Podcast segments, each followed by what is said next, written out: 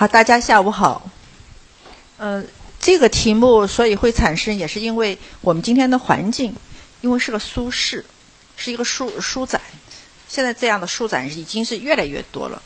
当我一九八八年的时候到德国参加法兰克福书展的时候，那个书展还很突出，因为没有那么多书展，它显得特别的少有，特别突出。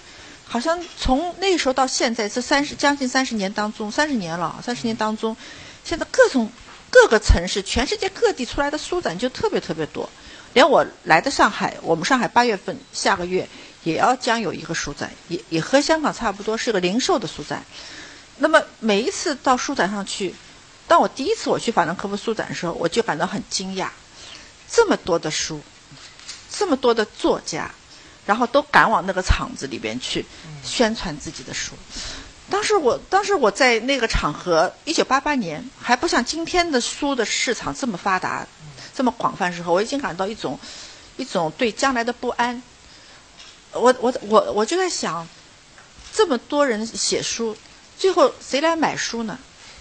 在那个场合里边，我我想今天肯定也是的。各个书书的出版社的一个 part 里边。他的那个小空间里边，都是坐着坐着作家，然后电视台，然后杂志、书讯杂志、书评杂志，一个个轮班采访。我们的我们的那日程表都写在表上，几点钟你过来接受采访。然后每一个作者有，尤其是一些西方的作者，我我看他们比我们大陆作者更早的进入书的市场，所以他们非常熟练，他们非常熟练。从那个时候到今天，我已经有了一种。鉴别的能力，就是当我请到一个作者，请他来开一个讲座、谈一本书的时候，我已经能判断出来，他是经历过国际化的大书展，还是说没有经历过的。凡是经历过一些世界性的大大型书展的作者，他总归有几个特征。一个特征，他往往是站着说话的，他不会坐着说话。他站着说话，代表有一种宣言一样的表情。然后接下来就是说，他非常会调侃，他他把这个气氛，就是有点像我们今天的主持人，他会把全场气氛调侃的非常的活跃。第三，他非常能够找到关键词，他非常能够找到关键词。那所以说，在这么一个时时代，我们我们就在想，文字已经变得那么广泛的一个知识，谁都掌握，书写也变得非常的掌，也也大家也都掌握。然后就是印刷，那么广泛，那么那么快速。接下来的问题就是，谁来读书？谁来判断我的书比你的书更有价值？是由我自己来宣讲吗？还是还是由媒体来造势？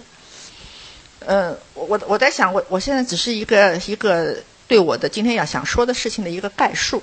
接下来，我想话从这儿开头，给大家讲一个。讲一个，其实是个名著里的一段，但是这个名著恐怕恐怕，呃，在座的人不一定像我们这一代人，年轻人可能不像我们这一代人那么熟悉。这就是法国作家雨果他的《悲惨世界》。《悲惨世界》，我想读过的人很多，恐怕很少很少有人注意这么一段。但是恰巧因为是我是一个作作者，尤其是当我碰到了这样的困惑以后，我就格外的注意到一段。这段是什么呢？就是。巴黎圣母院那个我们大家都知道的著名的卡西莫多的，他有个哥哥，也不是哥哥，他有个抚养人啦，他有一个养养育他的人，就是神父副主教叫克罗德。这副副主教，这副主教后来就是被艾斯米拉达所诱惑的那那一个人。但其实这一个人，我觉得他他真的是一个思想家，他是他是一个真正思想家。小说里边其他的人物都是或者是神。或者说是蒙塞的、没有开、没有启蒙的人，只有他，他是被启蒙的人，所以他想的问题就特别多。他他在教堂里边一个小房小房子里、小屋子里边紧闭着，在干什么事情，谁都不知道他，非常神秘。有一天晚上呢，他有一个客人造访他，这个客人呢是个是某某某某修道院的长老，这个长老非常神秘，穿着斗篷，也没有露出脸。他的真实的身份也没有暴露，来，然后为为什么来呢？是有有另外一个神父引荐他来，引荐来，因为大家都知道克罗德是一个非常有思想的人，他能够帮我们破解很多很多难题，所以这个长老远道而来，长老就是想来向他和他讨论问题。讨论什么问题呢？他说：“呃，请大家耐心一点，我我现在还没谈到印刷，马上就要谈到了，但是前面有很长的过程。谈什么呢？他提两个问题，一个是健康，怎么样保护我们人的健康？其实这个问题的后边是说，怎么样使生命变得长久，或者是更有价值？第二个问题就是说，想听听克罗德对星座的看法。”星座的看法，这两个问题呢，听起来都非常具体，也很悬空。星座是非常抽象的，但其实它隐隐匿着两个非常非常简单的问题，就是一个是关于人的，一个是关于天的。人的问题和天的问题。但克罗德就回答是说，这两个问题啊，其实其实是意思说意思不大的，他他意意思不大的，因为呢，这都是不可测的。生命是不可测的，天道更不可测。他所以说，他也不相信医学，他也不相信占星术。他说，因为我医学所针针对的人是一个不可测的，而占星术针对的天也是不可，他也面对的一个不可测的东西。那么那个长老就问他：“那你相信什么呢？”他说：“我现在就相信一件事情，就是炼金术。其实他就是。”在他的小房间里面，在炼金，这有点像中国的道家炼炼丹，有点像《红楼梦》里边那个姓贾的老头子 在那边炼炼丹炼金。他说：“为什么？”他说：“我会炼金呢。”他说：“炼金啊，他说金子这样东西是是是非常有意思的。他说，它首先它是物质性的，它是物质性的，它是可以被证实的，我们能摸到，能看到。同时呢。”它的颜色，它又不像银子、水晶，它散发出太阳的光泽，所以它又有形而上，它它其实是形和形而上的存在在一体的。那么就是它可以解答，它其实会解可以解答我们的问题，无论是人也好，天也好，无论是实有的或者是虚有的东西，它都可以帮我们解解决。然后接下来这个长老就问他，长老听得非常在意，就就问他了。那么他说。你有什么办法呢？我们怎么样才可能掌握到炼金术呢？他说我也实验了很久。他说有有只有一个办法，就从头来起。从头来起怎么呢？就是学习阅读。他说学习阅读。那么长老的问题就更加深入了。那么他说怎么样子学习阅读呢？这个克罗德呢，他就非常的。非常的谦虚，他说：“他说事实上，他说我我研究那么久，我到至今我还是不会阅读，我至多只会拼音，只能拼拼音。”他说：“真的要阅读，把这个字读出来，然后连成句子，再理解句子里的意思，再阅读，我还没有学会。”那么张老就是很谦虚了，他说：“你教教我看，你说我我们怎么样才能够进入这阅读？”然后这克罗德就说：“他说他也很客观，他说他像长老你这个年纪。”他说：“按照传统的阅读办法呢，已经来不及读太多的东西了。呃，为什么呢？他说：他说，因为在我们传统的阅阅读的方式和阅读的材料呢，我们是阅读什么呢？建筑。他说，当我们人还没有有文字的时候，但但是我们还是有一种欲望，就是说要把我们经历的东西都记录下来。我们都是用石头来记录的，用建筑来记录的，比如说神庙，比如说是金字塔。”比如说是教堂，他说：“长老，您这个年纪要去步行造访这些建筑，去读我们人类的记录，时间远远不够了，远远不够了。可是他说，现在有一件事情产生了，有一件事情发明了，是什么呢？印刷术。他说，当印刷术一旦产生的话，已经现在已经慢慢慢慢已经在在发生。他就拿着桌上的一本书，就给这个长老看。他说，当这印刷术来了以后。”他一定会消灭建筑。他说：“他真是一个阅读上的一个大革命，因为有了印印刷术以后呢，就是我们可以可以复印，它可以复制，并且他说不像最初的时候，我们的羊皮书只有这一本。虽然我们有文字，我我们有语言，我们记录下来以后，可是它只有一本啊，太脆弱了。这个存在非常脆弱，只要有有一个一发脾气。”他就能把这个书给撕掉，但有了印刷术以后呢，就可以无穷尽的重复、复制、传播。所以，当印刷术来，其实你别看他说印印出来，印刷术是这么一个简单的技术，可是它可以使事情记录永远的、牢固的存在下去。那么，这个长老后来，这是故事的后来了，但但是但是这个后续很有意思。这后续是什么呢？原来这个长老真实的身份是法国的国王。自从他和克罗德说过这么有过这么一段交谈以后，这这克罗德交谈征服他的是印刷术以后，他就请克罗德进入了他的智囊团，从此就会请他去商量一些国家大事。那因为这很有意思，我就想到了我们的胡锦涛，他访问美国的时候，他去了什么地方？去了西雅图，和谁见面？和比尔盖茨见面。就可见在传播上面，其实都带有对历史的一个革命的性质。所以，当今天的苏轼在面对这么一个这么广泛的、这么一个汹汹涌澎湃的印刷术所造成的书籍，生产出来这么多书籍的时候，人类的记忆已经是不可磨灭的记录下来了，不可磨灭记录下来。我们我们几乎几乎是没有办法去无视它的，就在这么一个一个状态下。那么刚才，刚才我和葛亮我们在。沟通今天的那个准备，我们今天的谈话时候，我也我也在谈到这。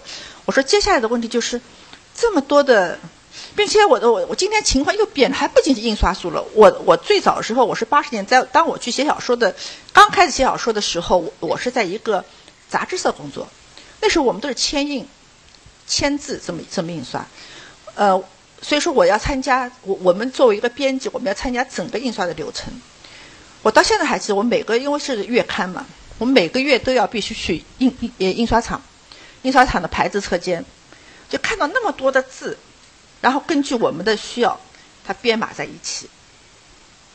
这这劳动非常巨大的，所以印刷也不像我们今天所想象那么简单。然后呢，我到现在我还记得有一个细节，有一天当我们都排好，我们的错误都纠正以后，签字非常紧的，都是老师傅做的这个活儿。因为字要倒看嘛，中国的方块字要倒看，你才能看准。这个老这个老师傅他就把这个签盘排好以后，秘密的排得紧紧，然后再用绳子。我也感到很奇怪，为什么到八十年代的时候还是那么手工化的一个操作？用绳子把它捆起，这签捆起来，在搬运的过程当中呢，一个工人不小心就把它散落在地上。然后再从头再来，这工序非常复杂，所以这个签字印刷还它它虽然说很广泛很牢固可以复制，其实它还是很很困难，因为它是个手工业的活。然后在在那边的很多年，也不是很多几年的时间，其实我对这印刷过程流程也也有了个了解。到今天就是简直太方便了，今天的电脑数字。就比比当当年的那个流行还要还要广泛，还要快速，还要容易。那么在这么容易的，尤其现在有了网络上的写作，有了网络上写作，它可以不要求编辑部的呃检查，因为编辑部它至少编辑他要告诉你怎么样子写是比较好的，怎么样写是不太有价值的，然后他会教你去改稿，然后还还会退你稿。我们每一个作者。在我们初最初写作的时候，都遇到过退稿。我在想，没有一个人能够避免这个退稿的经历的。然后他会一定会会叫你修改。所以，当你最后你看到你的文字变成一个签字，变成一个印刷品，非常激动。在我最初写作的时候是八十年代，那时候中国大陆刚刚结束了文化大革命，刚刚开始又恢复了出版业，恢复了杂志。那时候我们写作是没有钱的。一分钱都没有的，一直到八十年代初期的时候，才才会有有了稿费。当时的稿费我记得最清楚，就是每千字每一千个汉字是人民币六块到十二块。那么十二块钱是老作家的稿费，我们这年轻作家字多拿到六块钱，就是和经济的收益是完全没有关系的，就完全没有没有关系这种写作。但是你当你的看到你的文字已经变成一个签字。你会觉得什么什么样的补偿都不需要的，完全不需要的。那么签字对于我们，就印印刷品对对我们意味着什么的？就意味着一种被承认、被认可。被什么人认可呢？一个是被读者认可，因为你只有变成一个签字印刷品，你才可能可能让读者看到，让人们看到，让人们看到，然后会有起反应，别人会知道你是一个作者，你在写小说，这是一个非常肯定的存在，就变成一个肯定存在。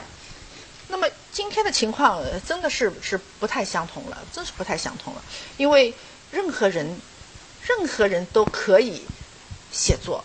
在网上，并且在网上，他的发我因为我不上网，据说网上一发布是可以上几几千万人都能看到，是不是这样？但我不知道，如果是这样的话，我就觉得当时我们的传播量是也是极小极小的。当时书已经算是印得多的，但我们可以印到出版印到一万册，甚至于五万册。但是一万册和五万册依然是一个有限量的，很有很有限的一个数量。而你现在网上一旦发布，它是无限量，无限量在那儿传播。所以说，在这么一个情景下，我在想，对于写作者来讲，恐怕也不这么期望于他的作品变成一个签字，因为他有一个更方便的传播。另外一个，是不是传播以后给写作者带来很大的愉悦呢？我心里也有点怀疑。那么，当在网上发布他的写作的时候，当这么广泛、没有限制的发布的时候，写作会变成一个怎么样的需要呢？就是当我们最初的时候，当写作受到这么大的限制，受到这么在那么一个局限性、严格的筛选当中，你的你的文字能够被大家所认可的时候，写作对于我们的意味是非常深长的。它意味意味着几乎你的人生是改写的，从此以后你的声音声音就会被很多人听到，很多人认为你是个作者，然后你可以说现在开始我就做一个好很好的作者，做一个让大家都承认的作者。然后你的感情方式、你的生活方式可以以这么一种形式来传播。可是现在事情变得非常非常没有节制，在这样的毫无节制的方式底下，我我觉得有有的时候，因为我们经常会碰到这样的挑战，呃，在这么一个场合，一定会有人问你，一定会有人问你对网络作家怎么看法。那么我我面对这样的问题总是非常无奈，因为我不上网，我也不晓得网上在发生什么样事情。但是我是听说网络作者写的都是非常非常长的，他必须每天要写到五千字。如果要保证点击率，对，呃，点击率要考虑吗？网络作家，我想本身因为他的写作跟他的生存状态实际上是切互相关的，每天的点击率可以保证他日常的就是本身的他的收益用度，对。这钱是谁给他呢？是大众给他吗？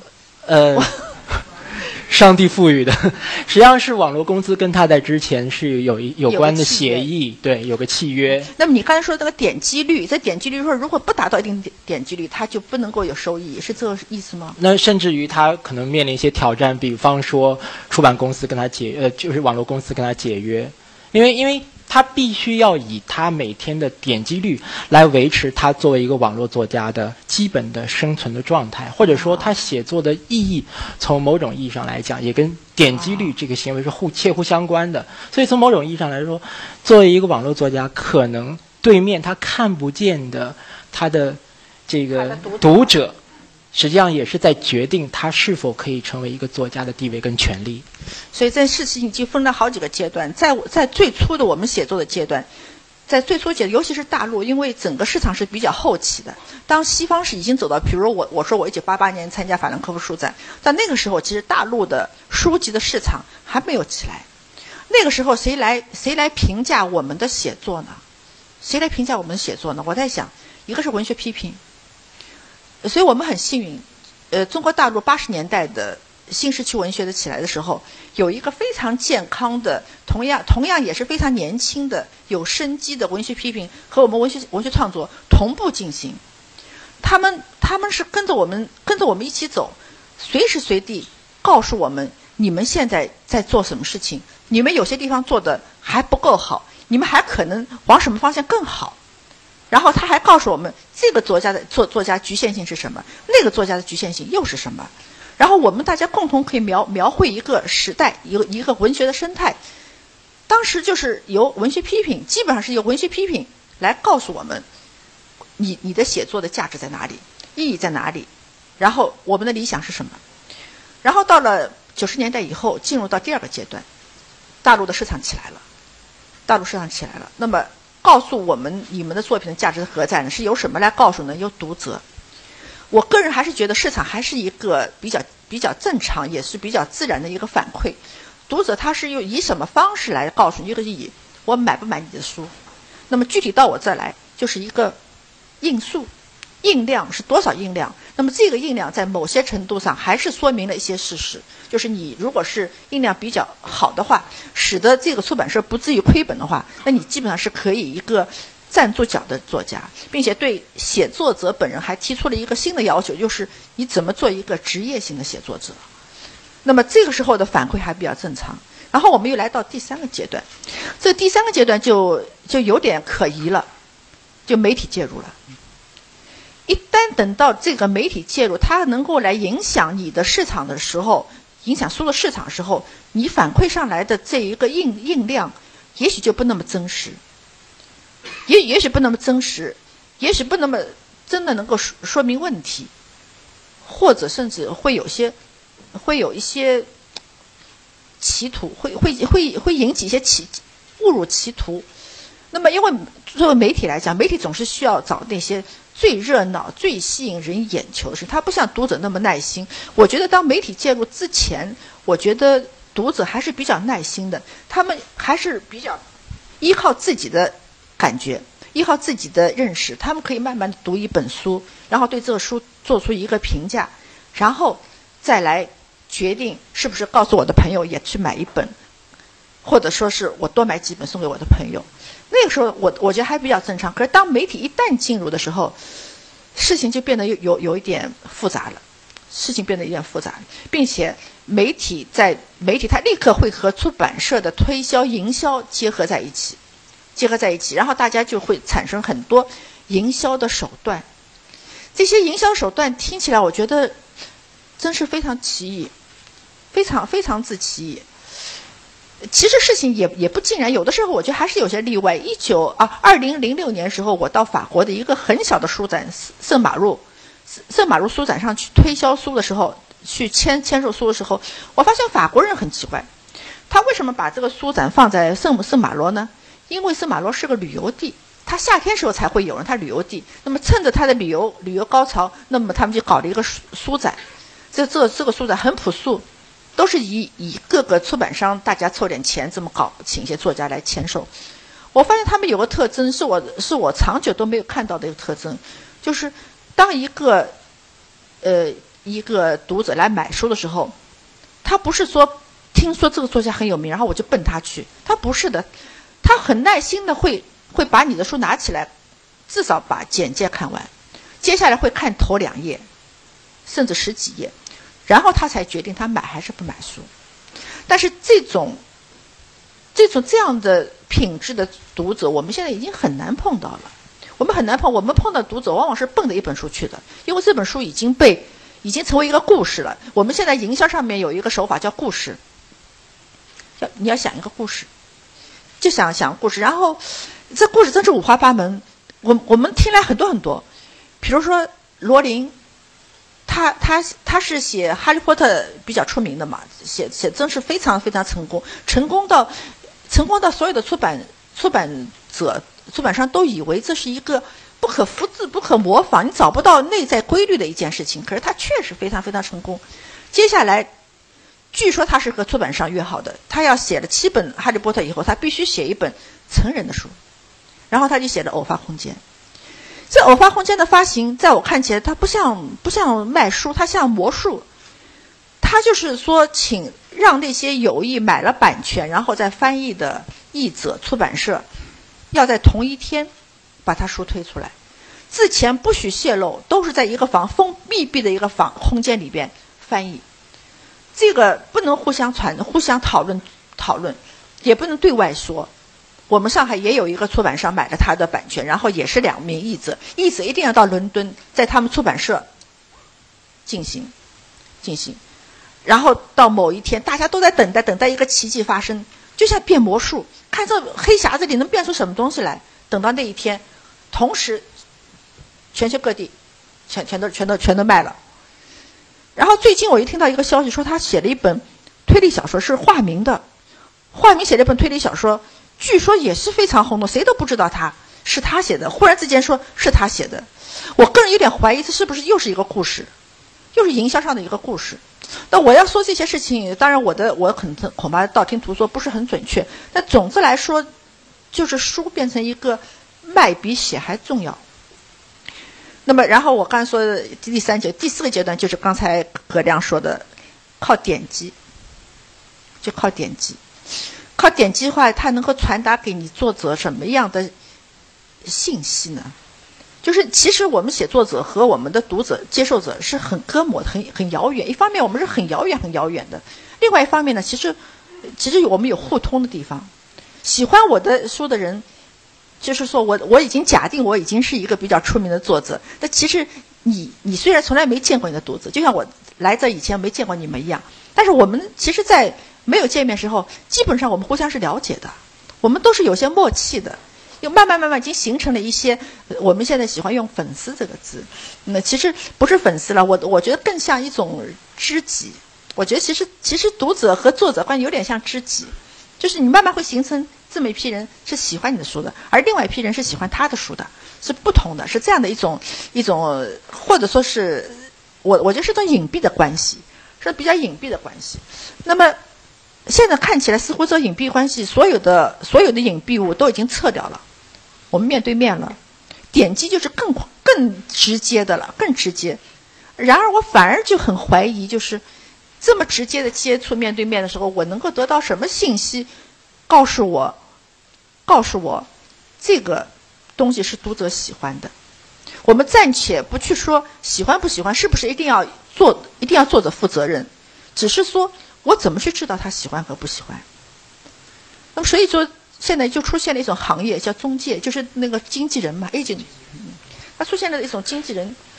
呃，我二零零七年时候，我到英国剑桥去参加一个研讨会，当代文学研讨会。呃，他这研讨会很有意思，事实上有点像书展。事实上，他是把把是把基本英联邦，然后然后全全国各地的，他是英国委员会文化委员会搞的，他每两年搞一次，他就把这些这些各地的。呃，或者说是搞英语教育的，或者是说是作家，或者说什么，说是研讨。其实我们这些人没有人说话的，没有人有机会说话的，就是听他把英国的作者推出。我我觉得这其实是很好的事情。我我甚至很想在中国大陆推行，因为因为这是一个很好机会，就是说他出了钱，然后请请请一些国国外的全世界的人来听，让你们的作者来表达你们自己，表达，同时当然也签售。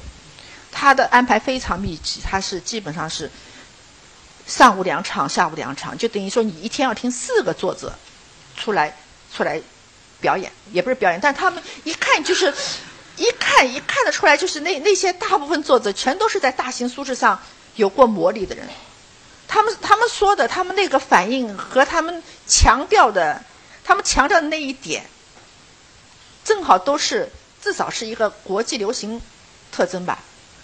那一年，呃，我我我到那个时候，我像我才才知道什么是流行，就是不仅是颜色、服装，还有还有写小说的流行。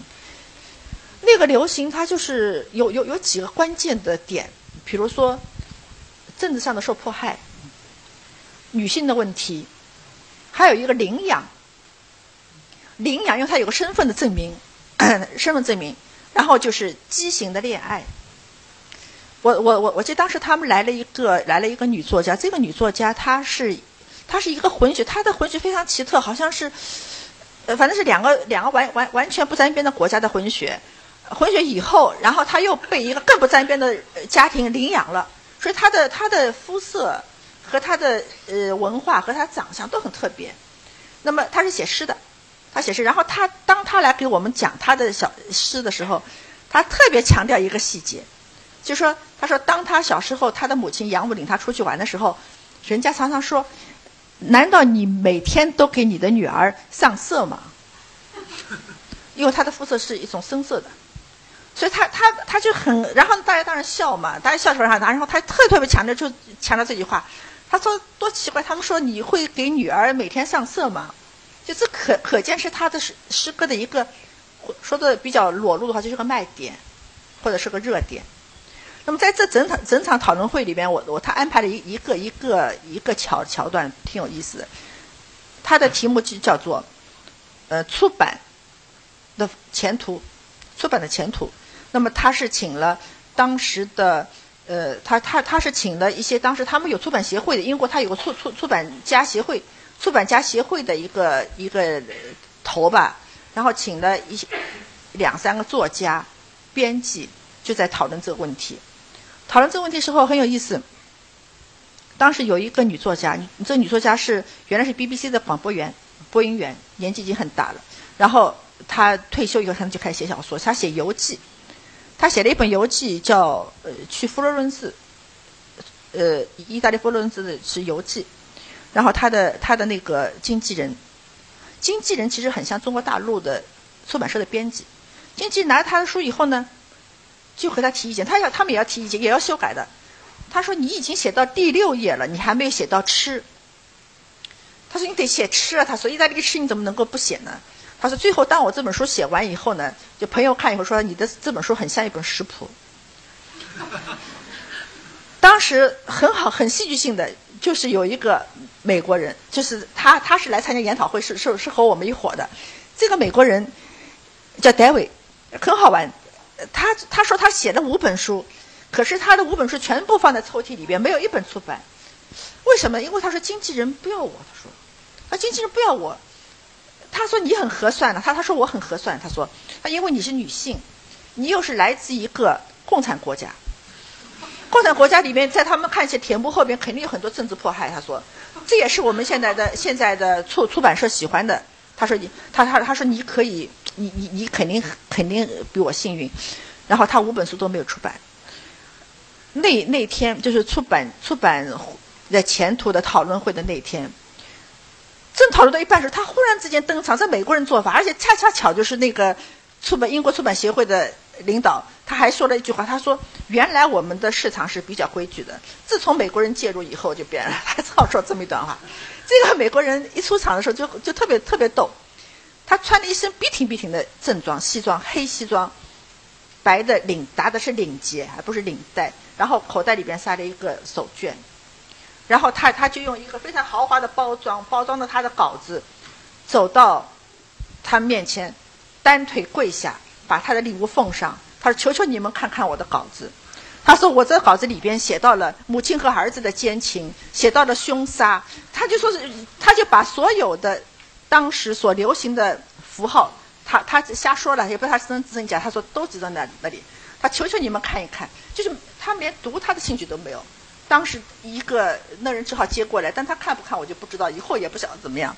就可见我们所有的喜好其实是受了一种暗示，谁来暗示我们呢？就当你和你的读者用点击率的这种链连接面对面的时候，你到底在受什么样的？暗示要写出让他们高兴、喜欢、不断的在给你点击率的东西。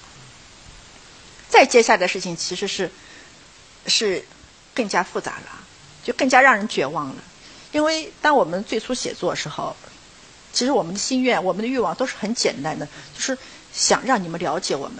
我的欲望是我自己的，是我想让你们了解我们。我我我有那么多的啊，或者是爱啊，或者是痛苦，或者是什么呀？我我有那么多经验，我我需要你分享。当然，还不仅是分享，就需要有一个价值嘛。就是为什么你我要让你分享，而不是让他和你分享？这其实是有个价值。然后我我就要提高我的价值，我要不断提高我的价值。那现在就变成我要知道你要什么。那不是说我我我能给你什么，而是说你要什么。所以，说，当印刷术变成了今天这么一个状况，无节制，可以没有限制，在一个完全敞开流通的空间里面时候，其实我们每个人的处境都非常困惑。那我有时候我在想啊，幸亏我已经是一个作者，已经是比较成熟，已经有了拥有了我自己的一个读者群，我的我的出书不太会受到出版商的为难。那么还好，日子还好。那么，当一个年轻的作者，一个一个热爱文学的人，我现在都怀疑，我我现在真的是怀疑一个写作者是不是真的热爱文学，因为文学已经变得成这样的一个奇怪的事情以后，他是不是还真的是热爱文学？尤其文学，在我看起来是一个起点很低的，它门槛比较低，因为它只需要你识字，识字，你就可以可以我可以写。我我我们有个同学他是搞哲学的，我们有朋友他搞哲学，在他们搞哲学的人眼睛里面，你文学就是门槛低的不要说了，而且还是很多余的。他说你们所做的一切事情都是在重复别人的思想嘛，你们没有提供新东西。但是我是不同意他的。但是文学确实是一个，因为只要识字，你就可以讨论事情，它是每个人都可以参与讨论的，都可以参与做的。呃，有一次我我和一个搞考古的一个一个老师在一起，因为我们在这个场合是在一个开会嘛，然后我就谈就是谈到谈到了一一些一些一些时间的历史的分段，历史的分段的问题。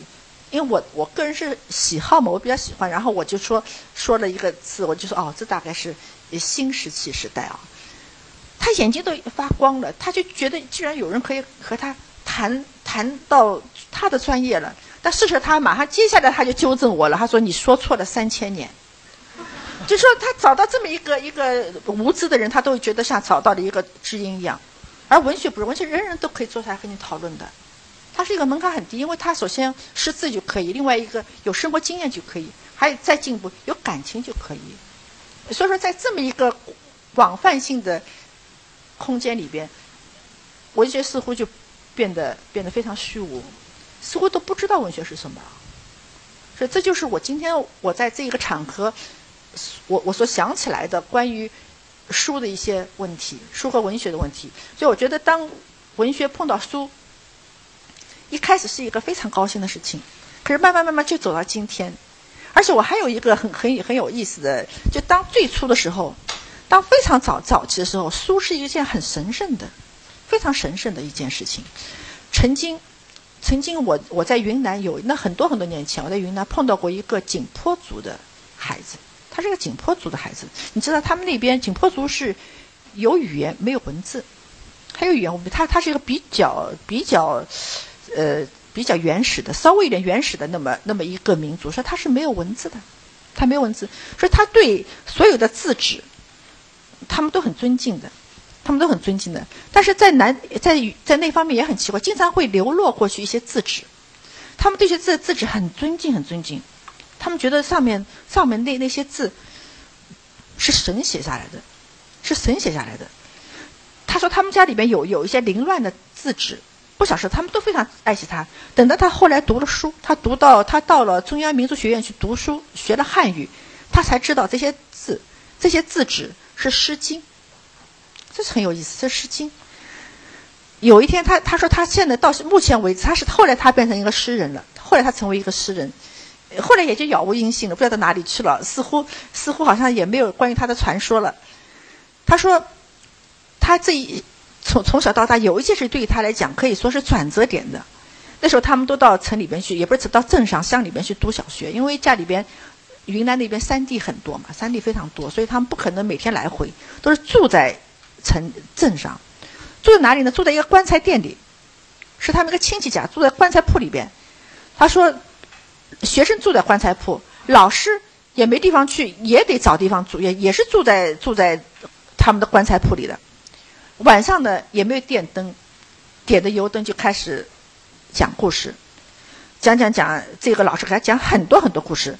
有一天，这老师说了一句话，他说：“现在我给大家讲一个曹雪芹写的《红楼梦》的故事。”这个小孩儿一听，他说他吓一跳，他说：“我我都觉得像好像被天雷打了。”他就立刻问他说：“书是人写的吗？”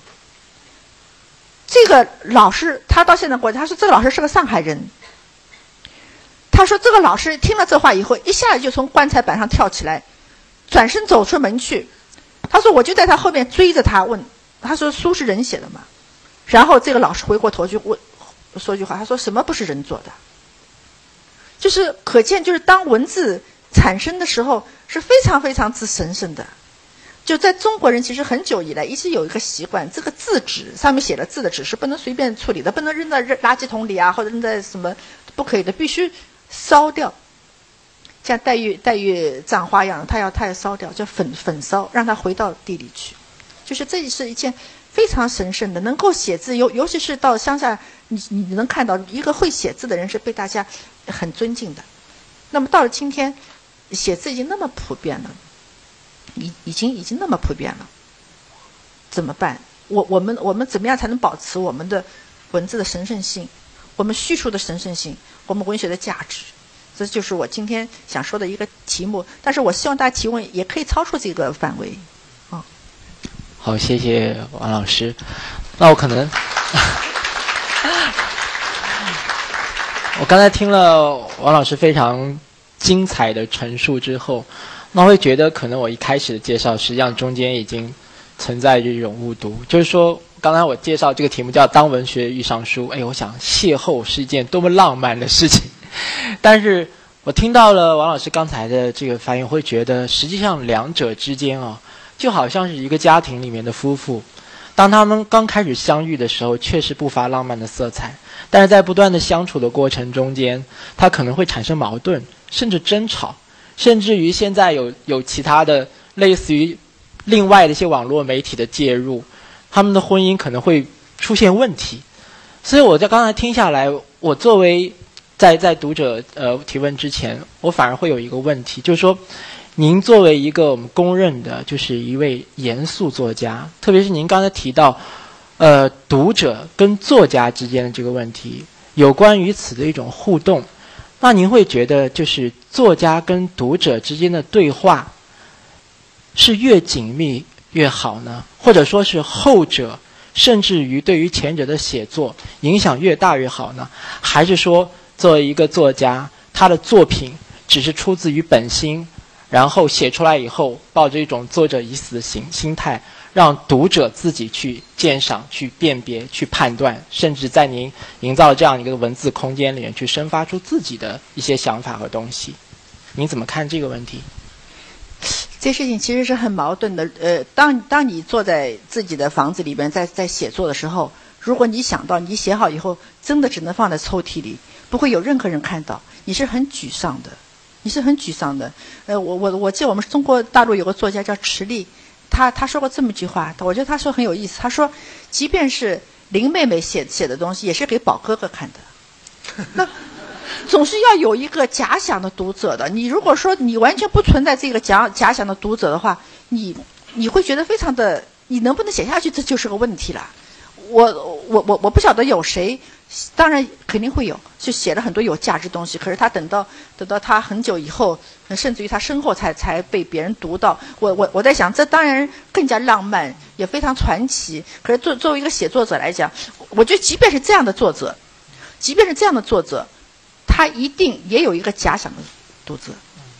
但是是不是要和读者如此之接近呢？如此之接近就变成一个点击率了。但其实你还是见不到你的读者。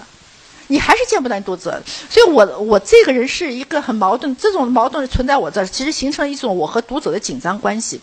一方面我特别惧怕，我我很惧怕，我尤其惧怕的是那样的读者，他特别热情，然后就说我要告诉你我的故事，你一定要把我的故事写出来，我的故事是非常非常之精彩的。哎呀，那我那我就觉得我对他有了这种义务的话，那我就远远的躲开他，我我我就变得非常非常之怕他。我曾经，当然我我觉得这是非常不公平的，其实是是带有掠夺性的，带有剥削的。可是我们这种故事是经常发生在我们之间的。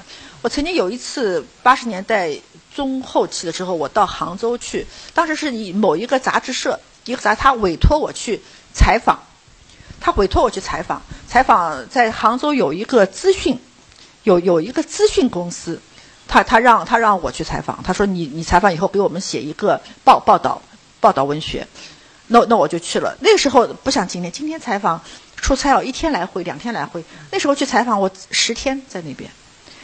但是我我我很不幸，去的时候这个公司已经基本上已经解体了，已经解体了，并且是人人都是怨气，每个人都要来和你谈话，一谈就是一天，不放你走，然后都是在诉诉说他们之间的那些利害关系、一些怨气等等的。那那我我我我晓得肯定完不成任务了。肯定完不是，那我就和出版社、杂杂志社说，那么，呃，那么这次这次费用，那我就自己负担吧。那么他们也很客气，算了算了，他说你也没用多少钱。呃，在这个整个的谈话当中，我我有一个人，我和他谈了很久很久。这个老头的故事很有意思，他他是做什么呢？他有一种奇怪的嗜好，他就研究烧炉子、烧火。研研究怎么样子很节约、很节约的烧火。他能节约到什么程度？他用一两劈柴，一两劈柴烧熟一锅饭，还有菜。然后他在他的那个烧柴炉的研究当中，碰到了很多故事。因为你你研究出来首首先有个技术的传播问题，你很难普及。另外一个还有一个，你的炉子有个专利。他曾经还碰到过，就是他的那个炉子被别人仿造，结果算是别人的创造。对，他碰到很多问题，但是他只是研究这个炉子。那这个老头给我印象很深刻。我像觉得，我我我我回到家那个任务，那我就根本放弃，我我不可能完完成了。但是我回家以后，我就写了一个中篇，叫《阁楼》，我我就是写他。后来我就觉得是接下去事情就变得非常难以控制了。这个老人，老人看到我的，还看到了。那时候真是人人都在看看看小说。不像今天人人像他这样子一个人，他研究炉子，他都能去看看看小说。然后他看了看到我这篇小说，他就到我们作家协会来找我了。他他来找我，而并且他和我们我们传达室的师傅说，他说这个写的就是我。他说他说我很想和他再谈谈，但还有故事了。他说，但是我这是我我我就是我我觉得我做的非常不好，我就是避免见他。我我我就觉得我见他很尴尬。第一。我其实写的不仅是他故事，因为你知道，当你去写一个虚都事实，它可能是很多事实都是事实，可它是已经经过你虚构了，它已经不是不是原原原状了。第二点就是，我也很怕他对我有期望，他如果再给我讲一个话，我要不写怎么办呢？这就很很非常非常之难办。所以我后来我就是没有，他去找过几次，我我都拒，我都没有见他，我都回避他。但但是我其实我心里面一直想着他。我我我觉得他给我提供了一个非常好的小说的素材，很好的材料，所以这就是我和读者之间的关系吧。呃，读者的有的时候，当他当读者很喜欢你的时候，他可能喜欢的正好是你自己所不喜欢的那一部分，也有可能，这也很尴尬。总之来说，我和读者在一起，我我感觉到更多的是尴尬。嗯，所以所以会我我我我愿意让他们是隐性的存在。当然，我我也碰到过一些奇遇性的事件，所以说做一个作者有时候觉得也挺不错，因为有很多奇遇，你会发生会会会发现你是几乎就是就是在一个封闭的空间里生活的人，可是你会有那么不其然的邂逅发生。那一年我到我到布鲁塞尔。布鲁塞尔他们正是一个，他们每每二年、每两年有一个有有一个欧罗巴利亚的活动。这个活动就是说找一个国家做主宾国，然后宣传他的文化。那那年宣传的是中国的文化，中国是主宾国，所以他就是请中国的很多剧团，呃，很多画展、很多展览去去。然后呢，他请了一些作家去做做一些讲演。那么其中就有我，那我是单独一个人。那我到了布鲁塞尔以后呢？嗯，就是参参参参加的那些呃什么讲演嘛，就是各种各样的讲演。其中有一个讲演是在一个书店，在一个书店里面举行。在书店里会那天下的雨，下的雨，你知道北欧欧洲的西欧的风景蛮蛮灰暗的，下雨天又很冷，所以书店来的人不太多，熙熙攘攘。他们还卖票，这个这个使我很很不能想象，他们欧欧洲要讲讲演都要买票的。然后呢，所以来的人熙熙攘攘，大概一二十个人这样子坐坐在书店里面，但也蛮好，就像谈心一样的。有有一个男性，大概在中年男人，一直他很早就来了，坐在那边。然后他跟我说：“等一会儿我会。”他他让我签，他他先让我签一本《长恨歌》，这本《长恨歌》很旧了，他让我签个字，那我就给他签。他说：“等一会儿我会有问题问你。”他说：“哦。”我说：“哦。”那么，然后接下去就是讲也，就像今天那样子。我我我我先讲，他们不需要我讲那么多，他们他们很坐不住的，他们只要讲十分钟，他们就要提问了。他们他们很没耐心的，所以讲了一会儿以后，我们就提问了。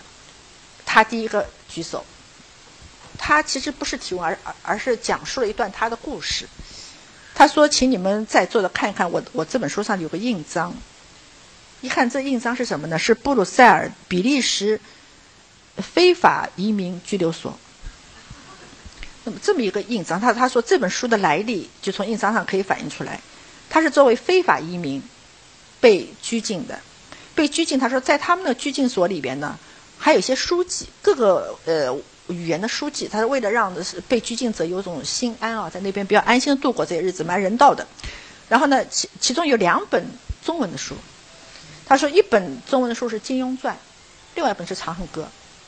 然后他说大家都抢着看《金庸传》，《金庸传》我我我我觉得抢着看《金庸传》恐怕会有一个不大好，我我这么说不大好，可能有很多从浙浙江出去的呃人可能很喜欢看《就金庸 因为因为那那边沿海嘛，他们出去比较多。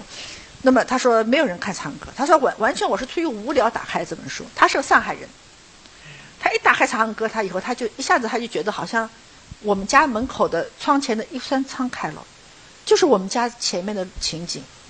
他说我就在在里边把这本书看了两遍，大家都笑话我说这书有什么好看的，看两遍。然后他说他最后离开时候，他们都要检检查东西，不能够把里面都带出去，都要检查。当地的当时那个检查他的人，你可能是知道他喜欢这本书，所以没有收走，让他带带出来了。他说后来他说我还拿了这本书，带着这本书进了法国的监狱，这老是在监狱里，都是因为他他他的护照黑掉了，他签证黑掉了嘛，他他就在那监狱里边。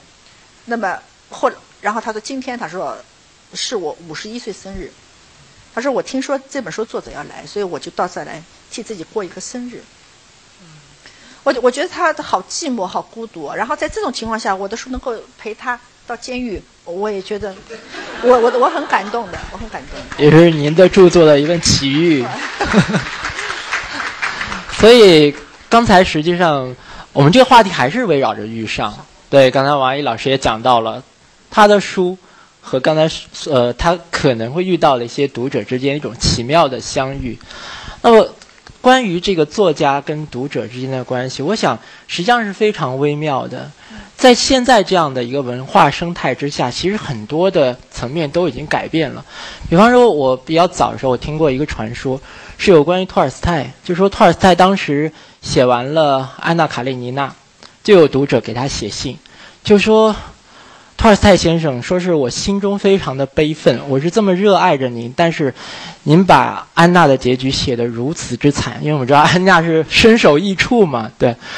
然后后来他就希望这个托尔斯泰改掉安娜的结局，对。然后托尔斯泰回信，啊，一方面当然也写得非常的体贴入微，但是他用很坚决的态度回应了这个读者的要求。他说，呃，安娜就是他已经获得他自己独立生命之后，他就必须要死。”但是刚才我们提到网络作家，我真的听到了，就是有一些就是事实，就是说网络作家，因为他和读者之间的关系更为的紧密。比方说，他依照自己的想象，把某一个人物的命运，就是行进到某一个阶段的时候，这个时候突然有读者，比方说给他留言，就说某某某，虽然这个我非常的崇敬您，但是您把谁写成什么样子，我们内心非常不能接受，您能改一下吗？然后他就真的改了，所以说在这个情况下，就是说您刚才提到了，比方那个老先生令您写到阁楼，但是他在后期也介入到了您的，可以讲是您的这个写作行为，但没有成功。但是我们看到，在这样的一个网络时代，在这样一个自媒体的时代，在这样的一个读者和作者之间的他的这种关系，可能趋向一个更为平等的这样的一个状态之下。实际上，这种写作行为是可以被介入的。您会觉得这是一个怎么讲？是一个进步呢？就写作而言，是一个进步呢？还是说，您作为一个作家，您会觉得这样的话，写作会进入到一个相对来说受到更多干扰的这样一个阶段？嗯，其实你说的那些情况吧，我们现在就在真实的发生着。呃，比如说，倒不是说网民要求我改《长恨歌》，呃，发表以后，出了书以后。就他是我唯一的一个受到影视剧导演的兴趣的，我我的书很难改成电影，一般来说没人来找我，其实这一本书，电视剧、话剧、电影都来找我，希望能够得到版权，然后改编，我也都答应嘛，哎，然后基本上每一个改编者都问了同样的一个问题：我们能不能不要让王琦要死的那么难堪？哎，他说他们他这样子太难看了。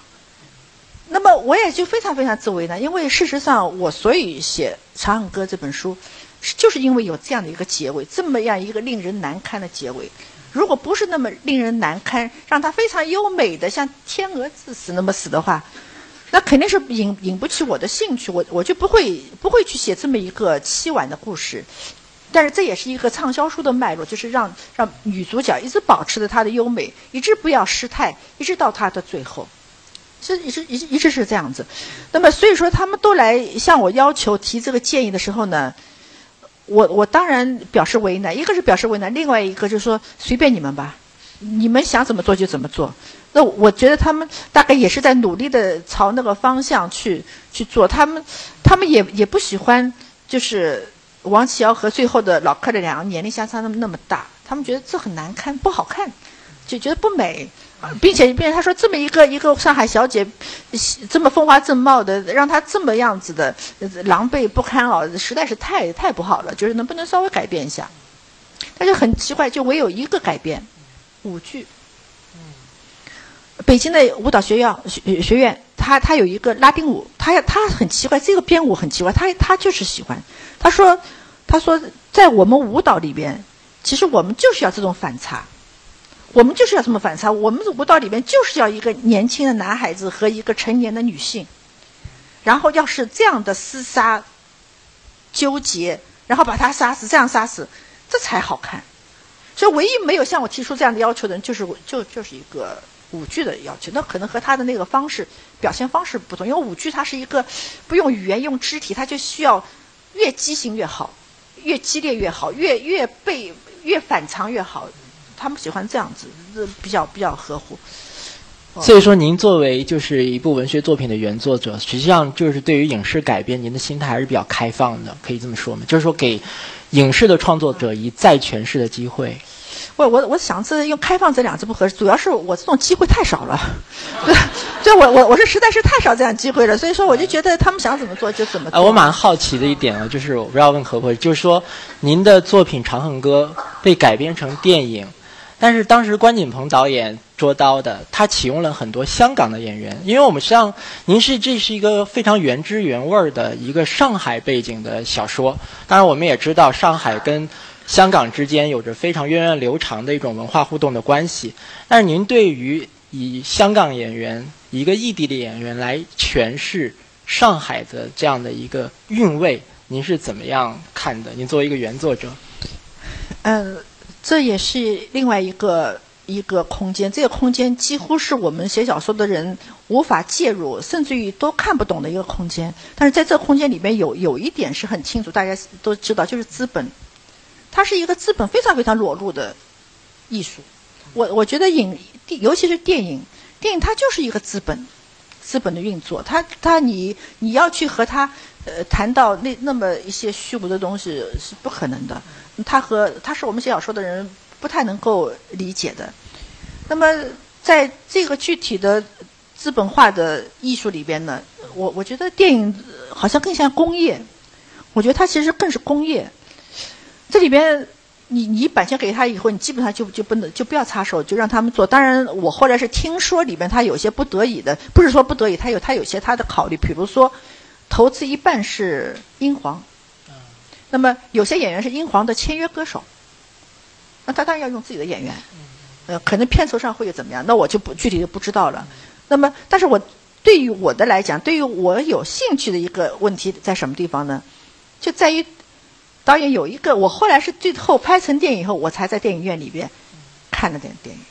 我我我前面我都没有参与，我去看这场电影，我我就发现有一个有一个问题，演员倒是次要的，演员是绝对次要，最主要是对生活的不认识，不同的不同的认识。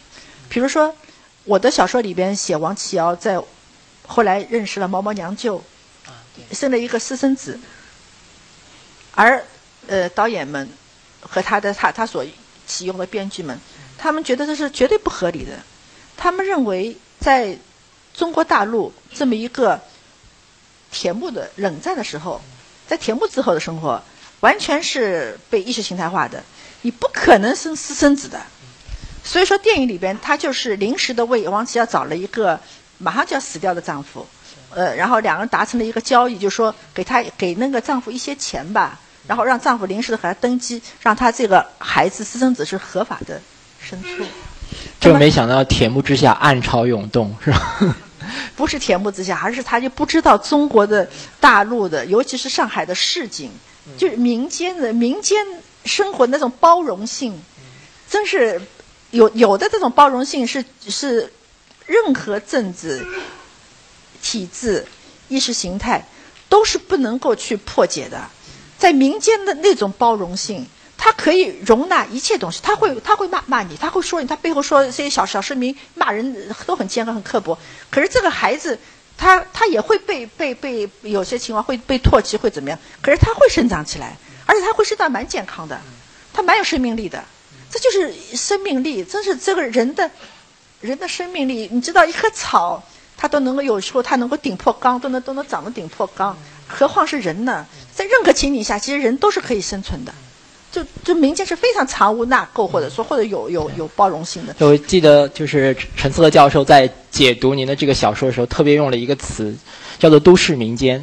他要讲到就是《长恨歌》里面呈现出来，就是你刚才说的这些民间的这种包容力，它是一种非常独立的文化形态，是独立于所谓的庙堂，庙堂代表着上层政权和广场知识分子，是。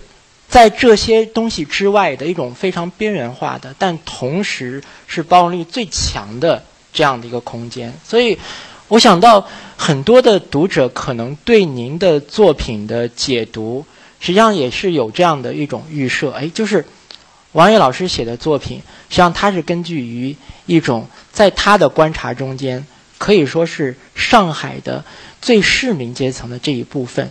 那这一部分里面。因为我们刚才所讲，就是他有自己的包容力，但是实际上也有一些不堪的东西，是不是基于这样的一个想法，您最后把这么优雅的一只白天鹅，让它以这样一种非常尴尬的状态，最后最后死去了，是这样吗？嗯，其实这个故事，这个故事我最早去会去写它，就是因为它的原型，它它的原型很是是我从报纸的那那那些。那那小报上看来的，说说是在，其实我后来证实一下是七十年代的上海，而不是八十年代。而我当时不怎么我有个印象是八十年代，说说是一个当年的上海小姐，并且还是被大人物包养过的一个上海小姐，结果就和一个流氓小小流氓小的小的那那些闲人被他杀了，因为有爱情情感上的风月问题被杀了。这个事情的很很吸引我，因为我我觉得从小说的角度来讲，一个当年这样子风华正茂的一个上海小姐，她怎么会和会和一个街头流氓混迹到一起？一方面她是非常落魄，她非常落魄；另外一方面，我觉得这个女人很强悍，她很强悍，她心里面有一种爱情，一种欲望始终不灭的。她的她的她的。他的恋爱的对象不断的在年轻化，不断在年轻化，这是我觉得这女人很厉害。所以说我我当时其实吸引我写写的是这么一个故事，但是但是这个故事的，当你去和这么一个年轻人去恋爱的时候，你已经是知道结局的，你的结局一定是惨败。永远爱上十八岁的结果是吧？一定是惨败。其实不是的，这个女人我觉得，当她年轻时候，她她是喜欢年年长的人。嗯。当她在她年长以后，她和她。同样同辈的人，所以说我我我觉得这个女人在成长，你知道吗？她在她在不停的在成长，可是她心里边的欲望一直保持年轻化。所以所以说这个女人很有我我觉得她很有意思，但是而且是飞蛾扑火嘛。当她当她决定了和自己一个年轻人投入情网的时候，她已经知道结这结局一定是惨败。不仅是她知道，你我她都知道，大家都知道这么惨败，可是她还走这条路，这这就不是一般的人能够比的了。那么至于谈到上海的民间。不是上海了，我就觉得任何任何地方民间，就市民的阶层，呃，市民阶层，我我觉得他这也是一件事情的两面性吧，或者说双刃剑。一方面，他不会沉沦的。当你要想去沉沦的时候，总是有股力量拽着你的。就像我，就像我，我觉得香港真的是一个热腾腾的世界。如如果一个很绝望的人走在那个百货商场买点买点东西吧，我我觉得他对他生活的性子就又会起来的。因为他知道人活那边，人的生活是人生是不能多想的。你想太远的话吧，人终有一死，总是这么一个结局等待你。你不能想太远。那么近的，你必须近处有些东西要搁着你的眼睛，要让你看见一些近的东西。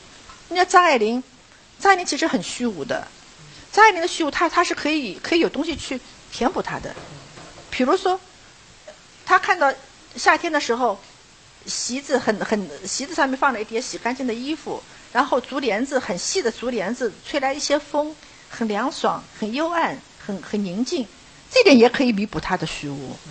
他跑到虹口去去去买料子，虹口当时是日本占领区嘛，然后买那个做和服的料子，他把和服料子一打开，都是手绘的大花，也可以填补他的虚无人生。